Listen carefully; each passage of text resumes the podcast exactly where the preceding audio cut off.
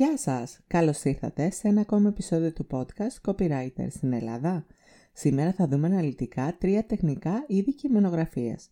Συγκεκριμένα θα πούμε για το business writing, το technical writing και για το user experience copywriting, για το οποίο στη σημερινή αγορά και εποχή παρατηρείται μια αυξημένη τάση συζήτηση από εταιρείες. Αν θέλετε να επικοινωνήσετε μαζί μου ή να μαθαίνετε νέα και tips and tricks για τη κειμενογραφία, ακολουθήστε και το Instagram του Copywriter στην Ελλάδα. Ένα τεχνικό είδος στη κειμενογραφία είναι το business writing. Το χρησιμοποιούν κυρίως εταιρείες όταν θέλουν να μεταφέρουν κάποιες πληροφορίες για να ενημερώσουν, να εκπαιδεύσουν και να πείσουν το κοινό για ένα συγκεκριμένο θέμα. Πρέπει στο κείμενό μας να είναι ξεκάθαρο το νόημα που θέλουμε να έχουμε, ακριβή, χρησιμοποιώντας παράλληλα σωστή γραμματική και δομή, με στόχο την ενημέρωση και τη σωστή καθαρή αποτύπωση μιας πληροφορίας. Δύο είναι οι ερωτήσεις που πρέπει να σκεφτόμαστε περιγράψουμε. Ποιος είναι ο αναγνώστης μας και τι θέλει να μάθει. Μερικά παραδείγματα τέτοιων κειμένων είναι η γραφή ενός manual, ενό κειμένου για τα οικονομικά στοιχεία μιας επιχείρησης σε μια χρονική περίοδο, τα proposal, δηλαδή προσφορές υπηρεσιών ή προϊόντων, σε στοχοποιημένους υποψήφιους πελάτες ή το κείμενο σε email για διάφορους σκοπούς και στόχους κάθε επιχείρησης.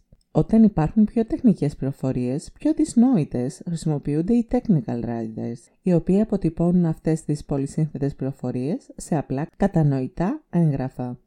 Πρέπει πρώτα να συλλέξουν αυτά τα δεδομένα και συνήθως συνεργάζονται με κατασκευαστικές εταιρείες ή εταιρείες πληροφορικής και ιατρικής. Η σωστή έρευνα χρειάζεται ώστε το κοινό που θα δει αυτά τα έγγραφα είτε online ή στο χαρτί να καταλάβει τη χρήση ή τη λειτουργία ενός προϊόντος χωρίς να τις ανασχετήσει. Οπότε οι πληροφορίες πρέπει να είναι σαφείς και γραμμένες με τρόπο ώστε να υπάρχει λειτουργικότητα στην ανάγνωση. Ξέροντα το κοινό μας, μπορούμε να εφαρμόσουμε και το στυλ και το ύφος της γραφής μας. Για παράδειγμα, όταν θέλουμε να γράψουμε για ένα προϊόν τεχνολογίας όπως ένα κινητό, πρέπει να υπάρχει ακρίβεια στη γραφή, ώστε κάποιος που ίσως δεν έχει ξαναπάρει αυτό το κινητό αυτής της εταιρείας να μπορεί να το λειτουργήσει χωρίς να χρειαστεί να ψάξει περαιτέρω πληροφορίες γι' αυτό. Πρέπει πάντα να γράφουμε έχοντας γνώση για το ποιο είναι το κοινό μας, ποιος είναι ο σκοπός του κειμένου μας και πώς θα βοηθήσουμε το κοινό να λάβει τις πληροφορίες για τις οποίες γράφουμε χωρίς να χρειαστεί να ξαναδιαβάσει το κείμενο ή να απευθυνθεί και κάπου αλλού για έξτρα διευκρινήσεις. Τέλος, ένα άλλο είδος τεχνικού κειμενογράφου είναι ο User Experience Content Writer ή αλλιώς γνωστός ως Digital UX Writer. Αν θέλεις να ακολουθήσεις αυτό το δρόμο, θα πρέπει να έχεις ένα δυνατό πορτφόλιο, ομαδικό πνεύμα, να προσέχεις τις λεπτομέρειες και να μπορείς να είσαι παραγωγικός μέσα σε μια ομάδα. Οι UX Writers γράφουν πληροφορίες που εμφανίζονται στις οθόνες των υπολογιστών ή του κινητού μας σε κρίσιμα σημεία, όταν παραδείγματος χάρη εμφανίζεται ένα μήνυμα ότι κάναμε λάθος σε μια διαδικασία, το κείμενο που εμφανίζεται το έχουν γράψει αυτοί.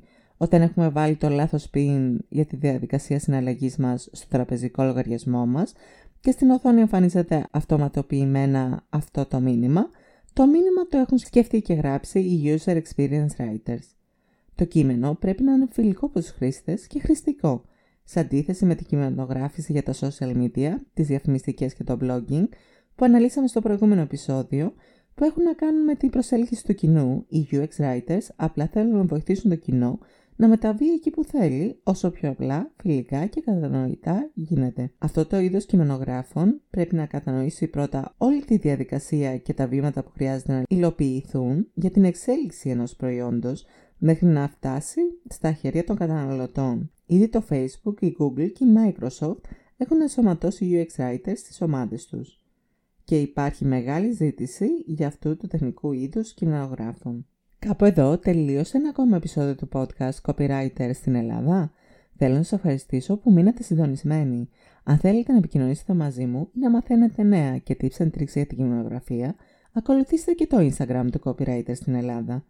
Και μην ξεχνάτε, το καλύτερο κομμάτι της ημέρας μας είναι όταν επικοινωνούμε μεταξύ μας. Εμείς θα τα πούμε σε 15 μέρες από τώρα, οπότε να περνάτε καλά. Γεια σας!